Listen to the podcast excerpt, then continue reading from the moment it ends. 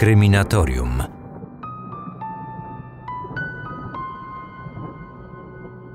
Ostatnio szczególnie zainteresowałem się sprawami z okresu PRL. Coś mnie wciągnęło do tych historii. Analizowałem sprawy, w których sprawcy zostali skazani na ten najwyższy możliwy wtedy wymiar kary, a mianowicie na śmierć. Okazuje się, że jest naprawdę sporo wartych uwagi historii, nad którymi jak dotąd nikt się nie pochylił. Dlatego w najbliższych tygodniach, a w zasadzie miesiącach, możecie spodziewać się wielu materiałów zahaczających o taką właśnie tematykę, zarówno tutaj w podcaście Kryminatorium, jak i na moim kanale na YouTube, który nazywa się tak samo jak ja się nazywam Marcin Myszka. I dziś też przygotowałem tutaj dla Was taką historię. Za chwilę opowiem o wydarzeniach z Wrocławia z lat 60.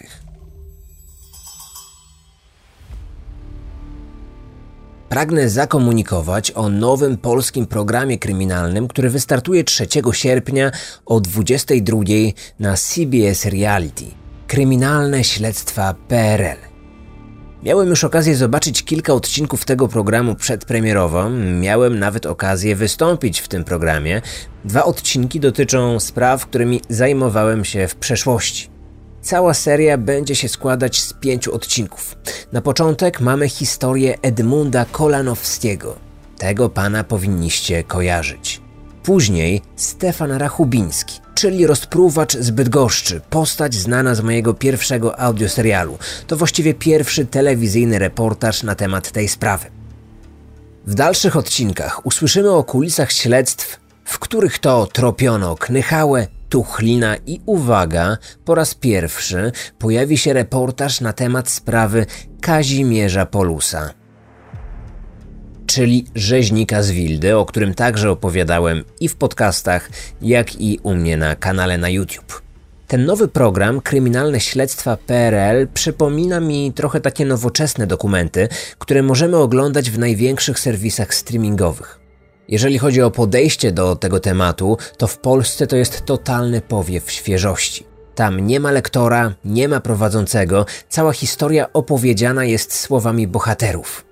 W każdym odcinku usłyszycie więc wypowiedzi świadków, śledczych, ekspertów. Są także materiały archiwalne z akt.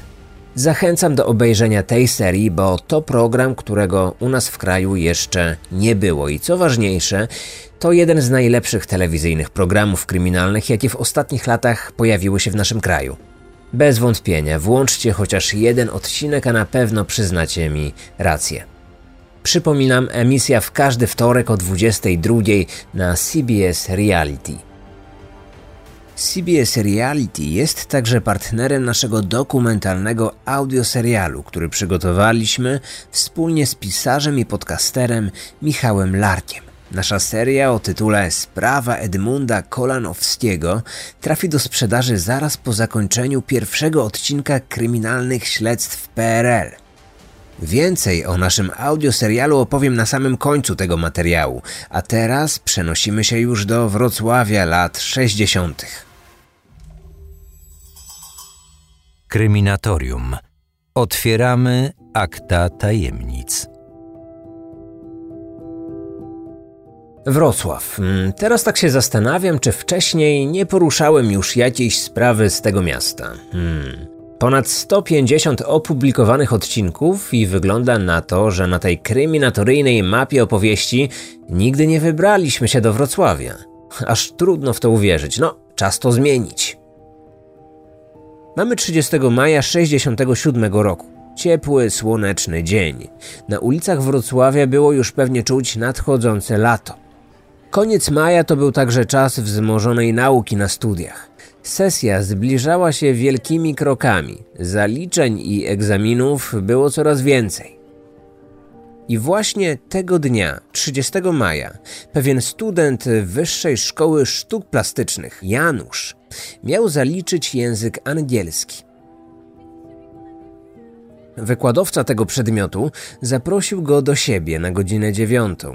Pan Franciszek, bo o nim mowa, miał w zwyczaju przyjmować studentów i egzaminować ich u siebie w domu. Tam przyjmował też klientów, bo zajmował się zawodowo tłumaczeniem. I to nie tylko języka angielskiego. Znał też łaciński, francuski i niemiecki. Prawdziwy poliglota, niezwykle wykształcony człowiek.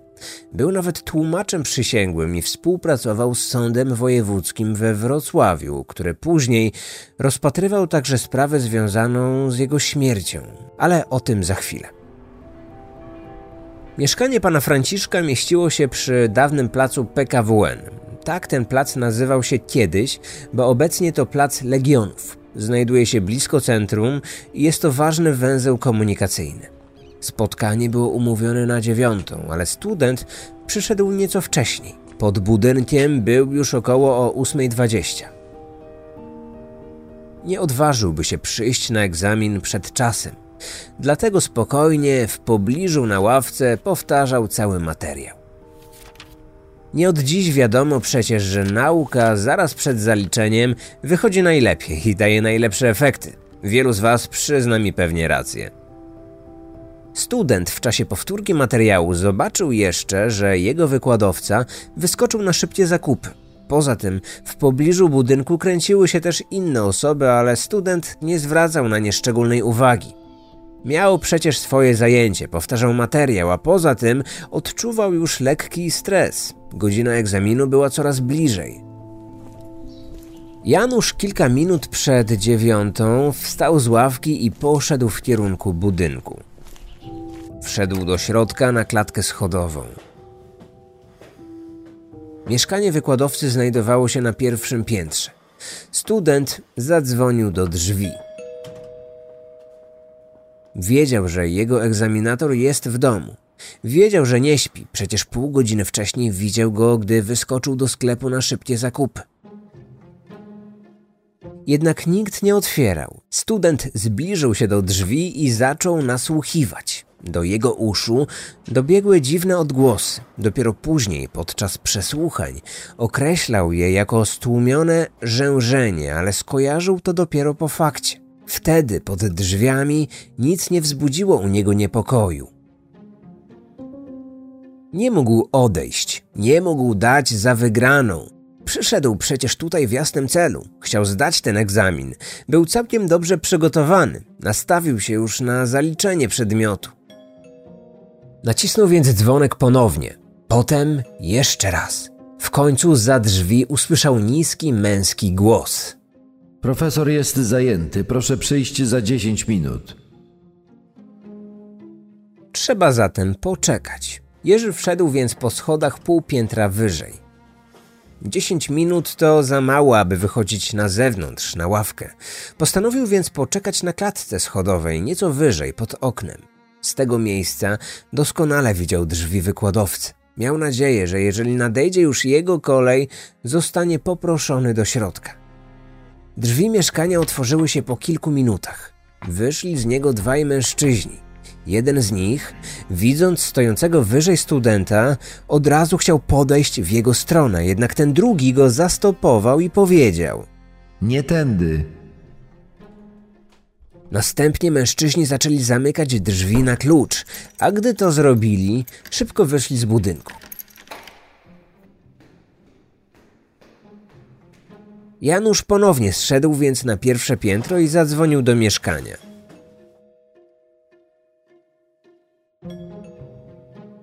Nikt jednak nie otwierał.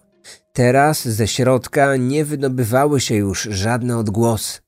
Na progu zauważył jednak krew, która wyciekała z mieszkania.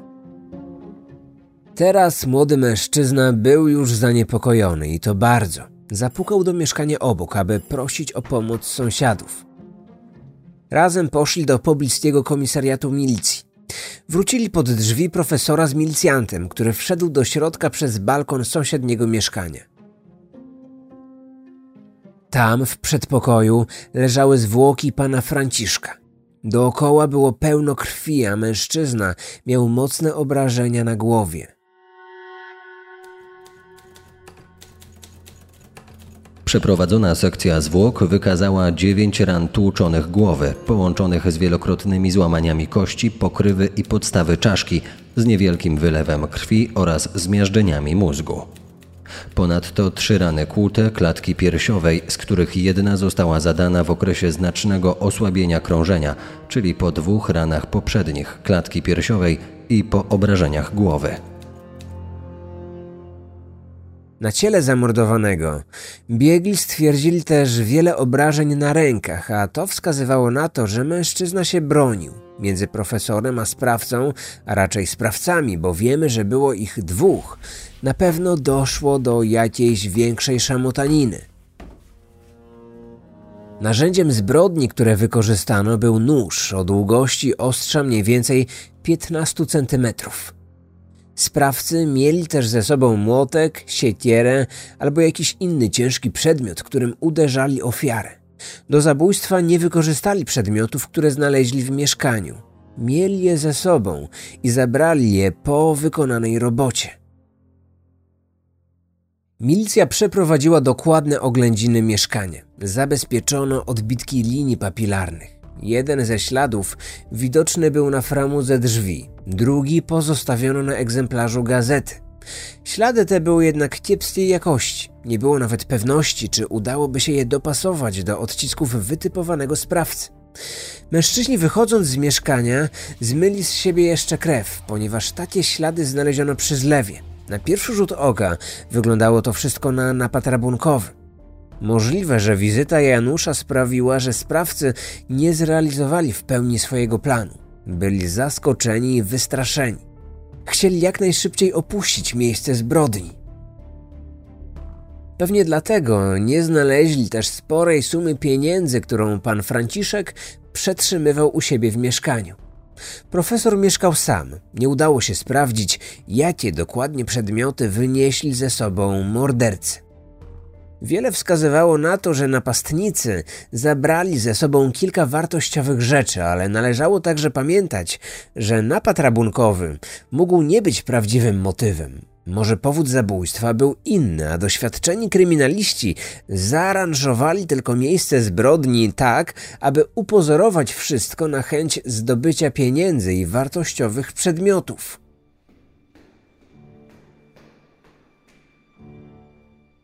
Kluczowym elementem całego śledztwa był więc student Janusz. Milicjanci mieli wielką nadzieję, że na podstawie jego relacji uda się tych przestępców odnaleźć. To dzięki niemu od razu było wiadomo, że sprawców było dwóch i że byli to mężczyźni, z których jeden był wyraźnie niższy. Student nie dosyć, że widział ich twarze i sylwetki, to nawet słyszał ich głos – widział sprawców chwilę po tym, gdy dokonali tego strasznego mordu. Nieczęsto trafia się tak ważny świadek. Dzięki temu, że napastnicy zaatakowali w czasie tego umówionego egzaminu, można było wskazać w miarę dokładny czas ataku. Około 8.30 profesor wyszedł do sklepu na zakupy. Wtedy musiał więc jeszcze żyć. Do zbrodni musiało więc dojść między 8.40 a 9, gdy student rozmawiał przez drzwi z jednym z napastników. Informacja o godzinie dokonanego przestępstwa była cenną wskazówką. Na tej podstawie śledczy mogli zadawać bardziej precyzyjne pytania podczas przesłuchań, a po ewentualnym dotarciu i zatrzymaniu tych przestępców, wiedza o godzinie zabójstwa mogła ułatwić rekonstrukcję tego feralnego dnia. To pozwalało na dokładne sprawdzenie alibi ewentualnych podejrzanych. Mogłoby się wydawać, że student szkoły plastycznej będzie cechować się dobrą pamięcią, może nawet zdoła samodzielnie naszkicować portret pamięciowy. Niestety, te informacje, które przekazał Janusz, były właściwie jedynymi pewniakami. Widział sprawców, ale nie przyjrzał się im twarzą. Słyszał ich głosy, ale też nie były one na tyle charakterystyczne, aby na tej podstawie wyciągnąć jakieś pomocne wnioski. Janusz był zbyt zainteresowany porannym egzaminem. Myślał tylko o tym. Przypominał sobie zagadnienia i chciał mieć to wszystko jak najszybciej za sobą. W takiej sytuacji starał się odciąć od wszystkiego, co tylko go wtedy otaczało. Milicja wiedziała zatem tylko tyle, że sprawcy weszli do mieszkania ofiary przed dziewiątą, że było ich dwóch i że byli to dwaj raczej chudzi mężczyźni, z których jeden był wyraźnie niższy. Tylko tyle, a zarazem aż tyle. Milicja rozpoczęła śledztwo. Przede wszystkim sprawdzano osoby, które miały jakiś zatarg z profesorem, które mogły chcieć się za coś zemścić. Na celownik śledczych trafiło kilkadziesiąt osób. Znajomi zamordowanego, współpracownicy, klienci i studenci. Wszyscy zostali sprawdzeni, jednak żadna z tych osób nie trafiła na listę podejrzanych i nie pomogła w śledztwie. Te próby ustalenia sprawców trwały aż do listopada 67 roku. Przypominam, że do zabójstwa doszło pod koniec maja, więc pół roku później mordercy wciąż byli bezkarni. I dopiero wtedy, w listopadzie, nastąpił przełom. Do milicjantów dotarła informacja o dwóch mężczyznach, którzy mogą mieć związek z tym zdarzeniem. Pierwszym z nich był 35-letni Józef Janiszewski, drugim znacznie młodszy, bo 19-letni Zbigniew Malinowski. Tutaj zaznaczę od razu, że nazwiska tych panów zostały przeze mnie zmienione. W dalszej części materiału będziemy posługiwać się tylko ich inicjałem. Niestety nie znam dokładnych szczegółów co do tego, w jaki sposób milicjanci wpadli na ten trop. Może ci mężczyźni przechwalali się o dokonanym napadzie na mieście i te informacje w końcu trafiły do służb. Może był to jakiś donos, w każdym razie były to osoby, które powiązano z tą sprawą i należało je sprawdzić. Trzeba było zorientować się, czy rzeczywiście Józef i Zbigniew mogą mieć związek z całą sprawą. I co najważniejsze, podczas pracy operacyjnej zdobyć na ich temat jak najwięcej informacji, które później będą mogły być ważne w trakcie przesłuchań. Okazało się, że zarówno ten starszy, jak i młodszy mają bogatą kryminalną przeszłość. Ich wzrost i wygląd pasowały do opisu, który przedstawił Janusz. Ale posłuchajcie kilku zdań na ich temat. Zaczynamy od tego starszego, Józefa.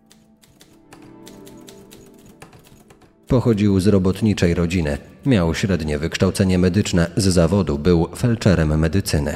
Tutaj na moment przerwę Mikołajowi, aby wytłumaczyć, kim właściwie jest felczer. Kiedyś był to zawód, który pozwalał przeprowadzać mniej zaawansowane działania medyczne, na przykład wykonać EKG, założyć sondę żołądkową albo cewnik. W skrócie to był taki lekarz z niższymi uprawnieniami, taki trochę pielęgniarz. Nie trzeba było skończyć studiów medycznych, aby zostać felczerem. Wystarczała jedynie szkoła średnia o takim profilu. Obecnie nie kształci się już osób w tym kierunku, więc sama nazwa felczer jest już dosyć archiwalna i raczej rzadko jej się używa. Ja na przykład, gdy w uzasadnieniu wyroku dotyczącym tej sprawy natknąłem się na słowo felczer, od razu musiałem wygooglować, co to właściwie znaczy, kim był ten felczer. Józef pracował na tym stanowisku dosyć długo. Po skończeniu szkoły felczarskiej w Łodzi zaciągnął się do jednostki wojskowej i tam wykonywał swoje obowiązki. Jednak jego kryminalna natura dała o sobie znać. Oszukał pewnego rekrutowanego żołnierza. Zapewniał, że ma duże znajomości i załatwi mu, aby nie wzięli go do wojska. Oczywiście nie za darmo. Chciał za tę przysługę pięć tysięcy. Ostatecznie wziął nieco mniej, a ze swojej obietnicy się nie wywiązał. Cała intryga wyszła na jaw i Józef za ten przekręt trafił za kratki na dwa i pół roku. Po wyjściu z więzienia ponownie znalazł pracę jako felczer, a na boku dorabiał angażując się w przestępczą działalność. Ponownie próbował wyłudzać pieniądze, ponownie wpadł i ponownie trafił za kratki. W trakcie odsiadki żona wzięła z nim rozwód. W chwili omawianej sprawy miał jedno dziecko w wieku 12 lat. W ostatnim czasie był zatrudniony jako technik BHP w zakładach fajansu we Wrocławiu. Wielokrotnie karany. Historia tego drugiego wytypowanego, młodszego mężczyzny, Zbigniewa, również była daleka od doskonałej. On też pochodził z rozbitej rodziny, w której często dochodziło do awantur – szybko zaczął wchodzić w kryminalny świat. W tamtych czasach we Wrocławiu istniały pewne kawiarnie, które były kojarzone z postaciami ze świata przestępczego.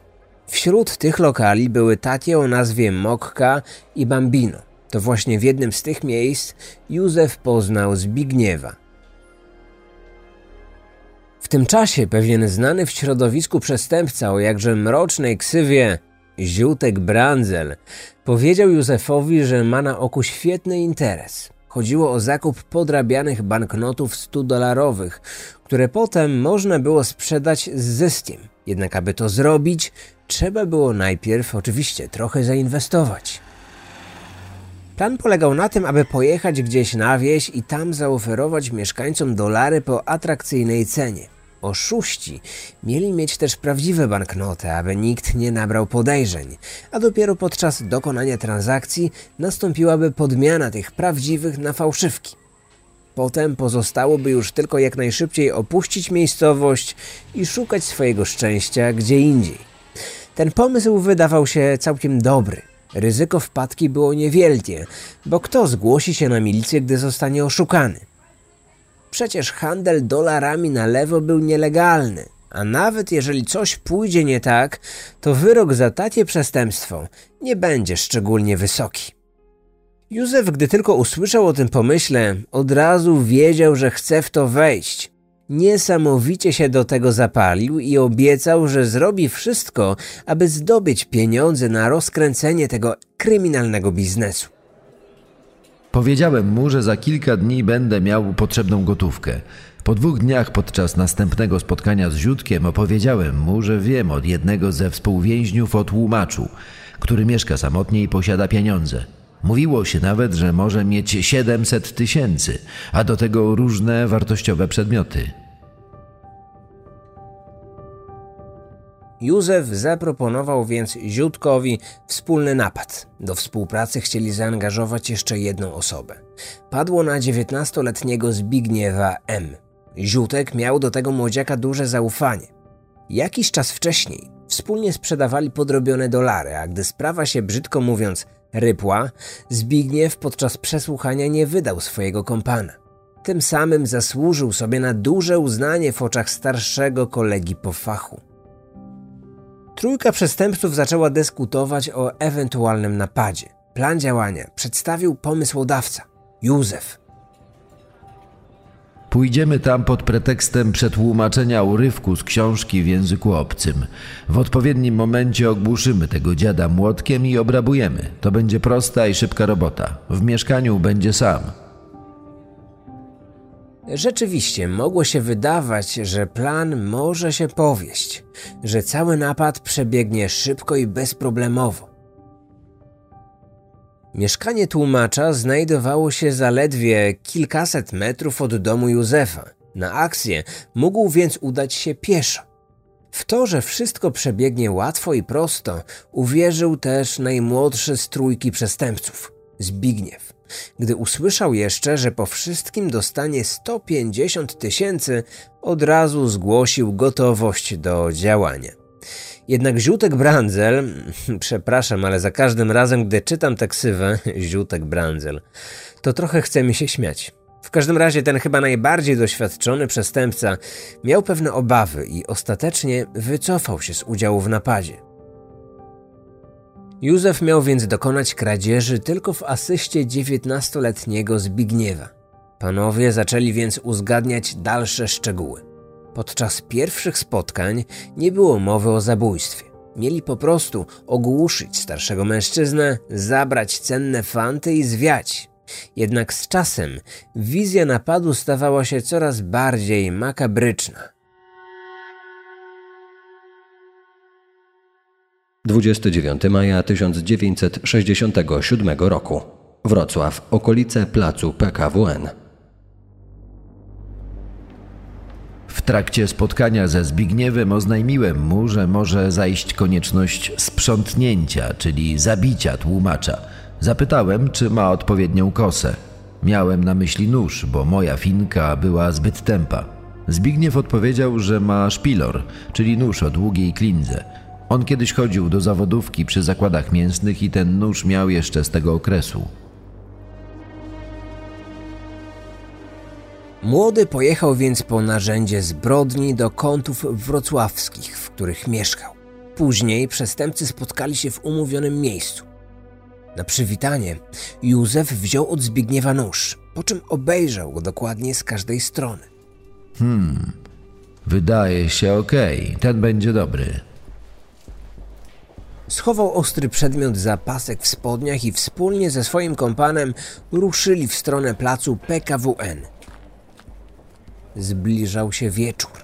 Emocje zaczęły narastać. Liczyli na to, że cała akcja przebiegnie bez komplikacji, ale mimo wszystko to jednak poważne przestępstwo zabójstwo człowieka. Józef był doświadczonym kryminalistą, ale nawet on nie zabił nigdy wcześniej człowieka, nie mówiąc już o młodszym Zbigniewie. Może i ten dziewiętnastolatek zdobył wcześniej zaufanie w środowisku, nie wsypując kolegi po tej nieudanej sprzedaży fałszywych dolarów, ale czy tego dnia także zachowa zimną krew do samego końca? Po drodze każdy z nich rozmyślał nad tym, co się za chwilę wydarzy. Szli w ciszy. W końcu Józef odezwał się jako pierwszy. Byłem już wcześniej w tym mieszkaniu, dlatego mam pewność, że ten tłumacz mieszka samotnie na pierwszym piętrze. Telefonowałem też do niego, aby ustalić, kiedy przebywa w domu. Gdy byłem tam wcześniej, to spotkałem pewną kobietę. Jakaś sąsiadka widziała mnie. Sprawdzimy, jeżeli dziś będzie w mieszkaniu, to ją też należałoby sprzątnąć.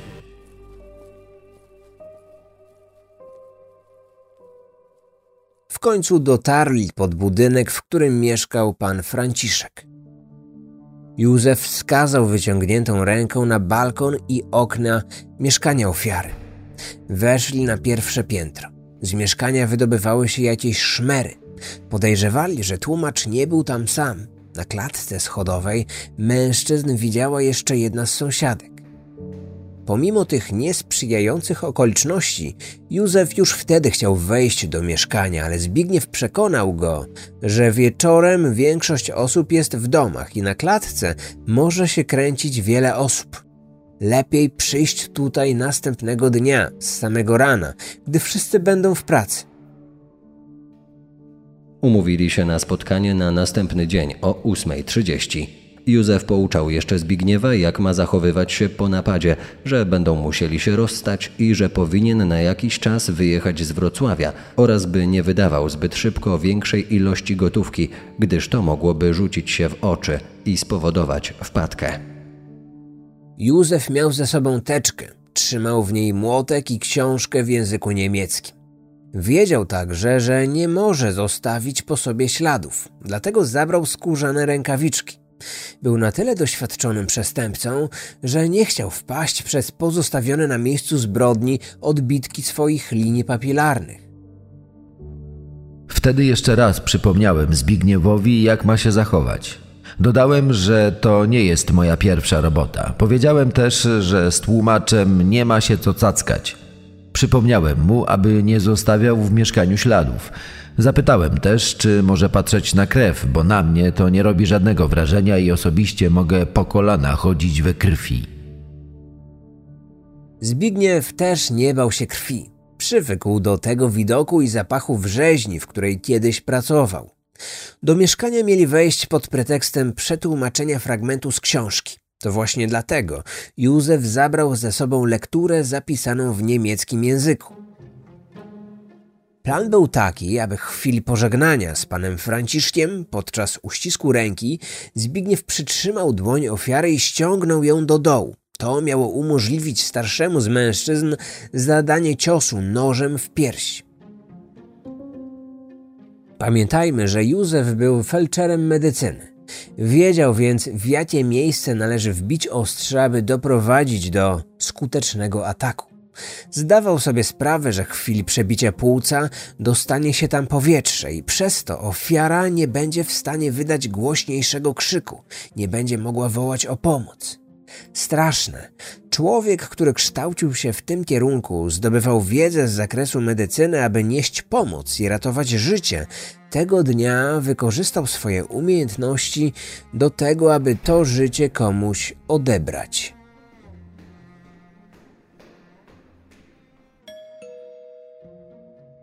Drzwi szybko otworzył właściciel. Pan Franciszek poznał Józefa. W końcu przestępca był tutaj już wcześniej, na rozpoznaniu. Tłumacz zaprosił obu mężczyzn do środka.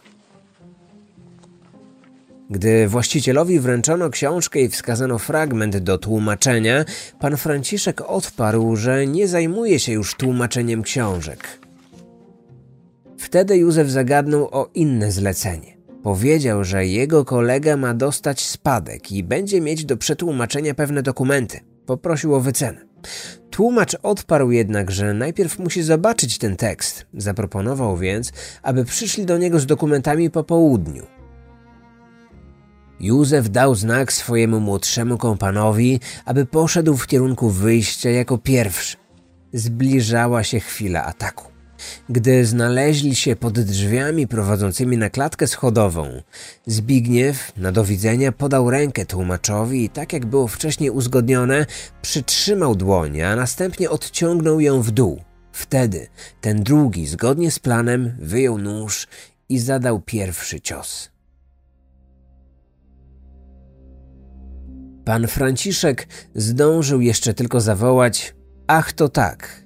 I starał się wyswobodzić z uścisku. Wtedy Józef zatkał mu dłonią usta i przycisnął do ściany, aby upadek ciała nie narobił hałasu. Zaczął zadawać kolejne ciosy. W tym czasie Zbigniew puścił dłoń ofiary. Spanikował, rzucił się w kierunku drzwi wejściowych i chciał uciekać. Józef zagrodził mu jednak drogę. Zamknął dodatkowo drzwi na zamek, aby jego kompan nie zostawił go samego. W trakcie tej sytuacji tłumacz ostatkiem sił próbował się bronić. Chwycił za nóż, który wciąż tkwił w jego ciele i wyciągnął ostrze. Zobaczył to Zbigniew, który natychmiast podbiegł do niego, wyrwał mu ostre narzędzie i zadał kolejny cios. Następnie w głowę pana Franciszka skierowano kilka silnych uderzeń młotkiem. Mordercy zabrali się za plądrowanie mieszkania. Na razie wszystko szło zgodnie po ich myśli.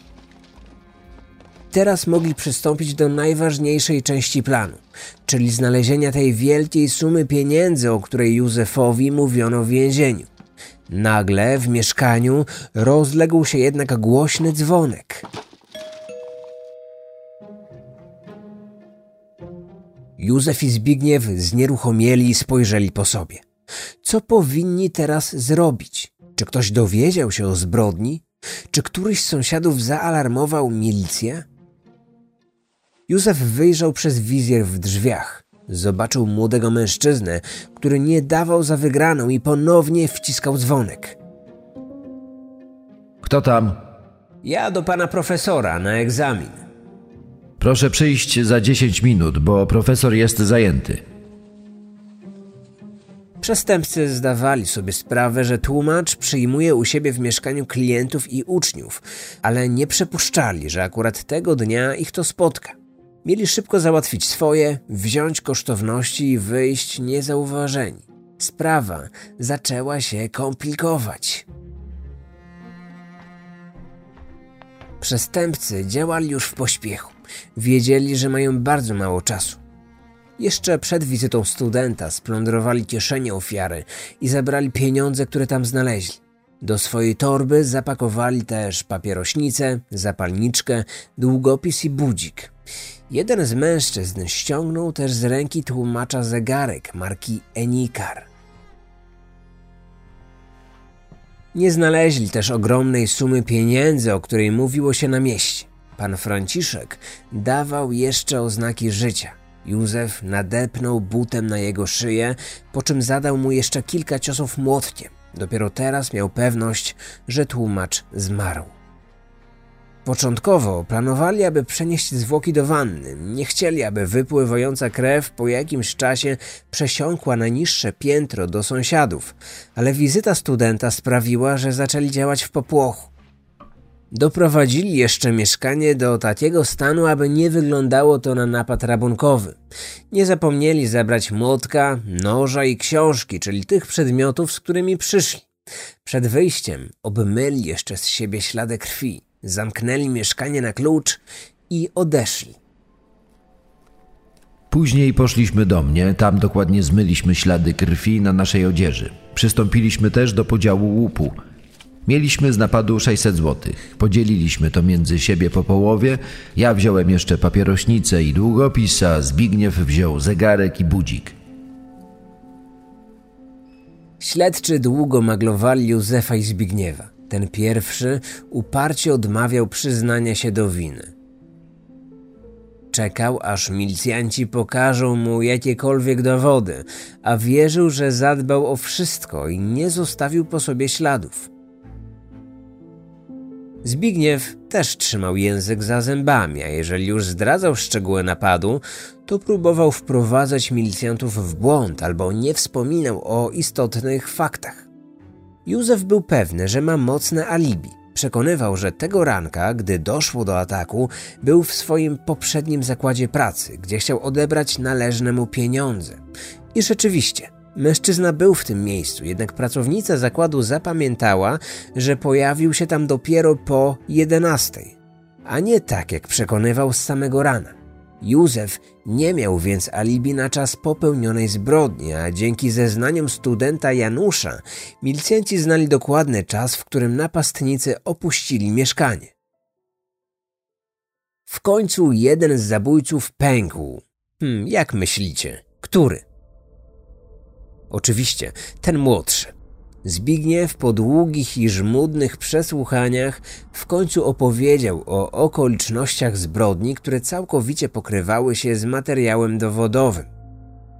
Udało się potwierdzić, że to właśnie Józef i Zbigniew dokonali zabójstwa. Pomimo tego, że pamiętali o tym, aby nie zostawiać w mieszkaniu odcisków palców, to jednak milicyjni technicy takie ślady zabezpieczyli. Na futrynie drzwi były odbitki pochodzące z palców Zbigniewa, z kolei na gazecie Gazeta Robotnicza zabezpieczono ślady Józefa. Mężczyźni zostali przebadani przez biegłych psychiatrów.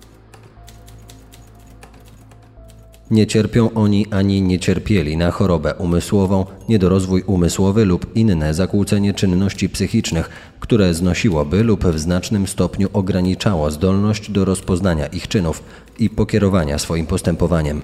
Józef jest osobnikiem psychopatycznym, ale to nie ma wpływu na jego poczytalność.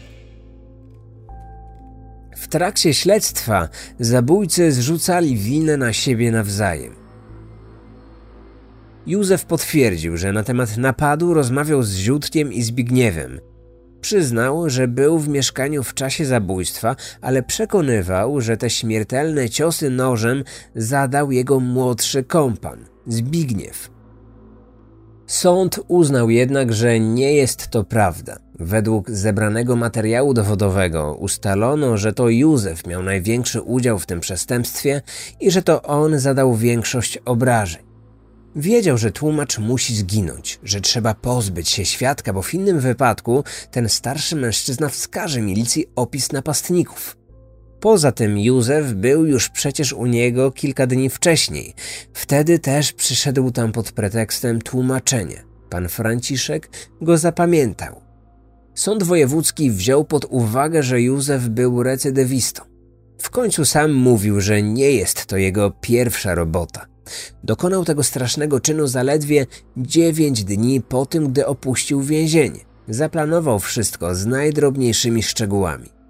Był felczerem, miał dobry fach w ręku. Mógł prowadzić normalne i uczciwe życie. Nawet po opuszczeniu murów zakładu karnego mógł chociaż spróbować znaleźć pracę. Nie zrobił tego jednak, bo wolał żyć inaczej. Zanim powiem wam, jaki wyrok usłyszeli ci dwaj mężczyźni, posłuchajcie jeszcze fragmentu z uzasadnienia tej decyzji, którą przedstawił Sąd Wojewódzki we Wrocławiu.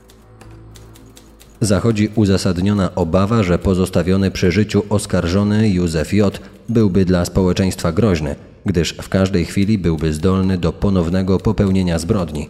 Wobec czego sąd doszedł do wniosku, że jedynie kara śmierci może zabezpieczyć społeczeństwo przed zbrodniarzem tego typu jak oskarżony. Józef w swoim ostatnim słowie przekonywał jeszcze, że bardzo żałuje, że niestety nie może przywrócić życia zmarłemu. Sąd uznał jednak, że nie są to szczere słowa, że jest to tylko ostatnia próba uniknięcia tego najwyższego wymiaru kary. Na początku lipca 68 roku Józef został skazany na śmierć. W prośbie o ułaskawienie przedstawił jeszcze własną wersję napadu. Przekonywał, że jego rola miała się ograniczyć wyłącznie do rabunku. Pieniądze były mu potrzebne, aby wróciła do niego żona.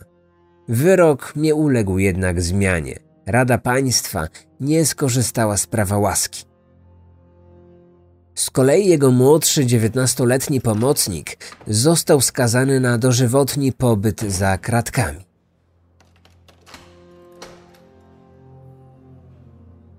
Józef został powieszony 25 marca 1969 roku w Poznaniu i w tym mieście został też pochowany. Tutaj przybywał też w czasie prowadzonego śledztwa i na czas procesu.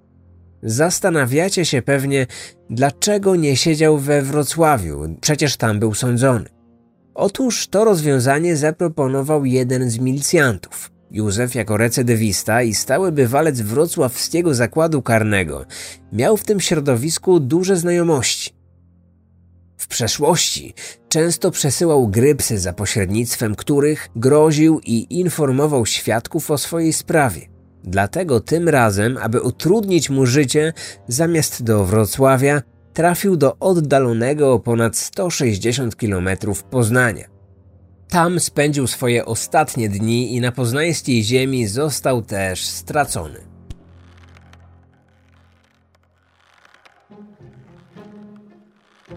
Tak jak mam w zwyczaju, spróbowałem znaleźć jego miejsce pochówku. Dopiero po kilku kolejnych próbach zorientowałem się, że ten skazaniec figuruje w systemie pod nieco innym nazwiskiem.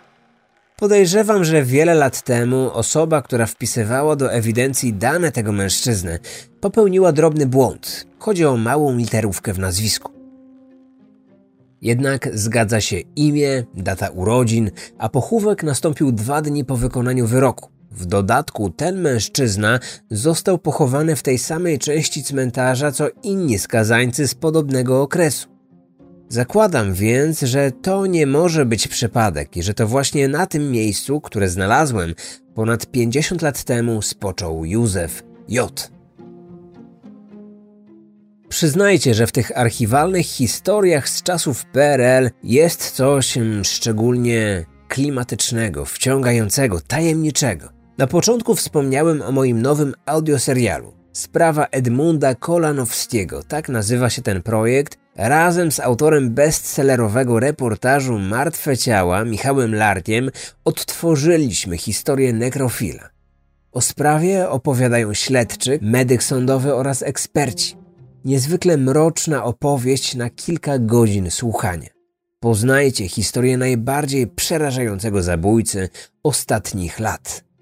Ze sprzedażą audioserialu startujemy 3 sierpnia o 23, czyli zaraz po emisji pilotażowego odcinka nowej polskiej produkcji na CBS Reality. Nasz audioserial będzie się składać z 8 odcinków. Dostęp do pierwszych dwóch epizodów otrzymacie zaraz po złożeniu zamówienia. Kolejne materiały będą pojawiać się w każdą środę aż do 15 września i do tego czasu będzie też trwać specjalna oferta promocyjna. Po więcej szczegółów odsyłam na stronę eda.kryminatorium.pl. Link do strony sprzedażowej znajdziecie także w opisie tego materiału. Odcinek powstał na podstawie informacji znalezionych w uzasadnieniu wyroku do sprawy. Jako źródło wykorzystano także tekst zatytułowany Roman Karpiński Mój sąsiad nie żyje, zamieszczony w Pitawalu Wrocławskim, którego autorem jest Klemens Krzyżagórski. Dane występujących w odcinku postaci zostały zmienione.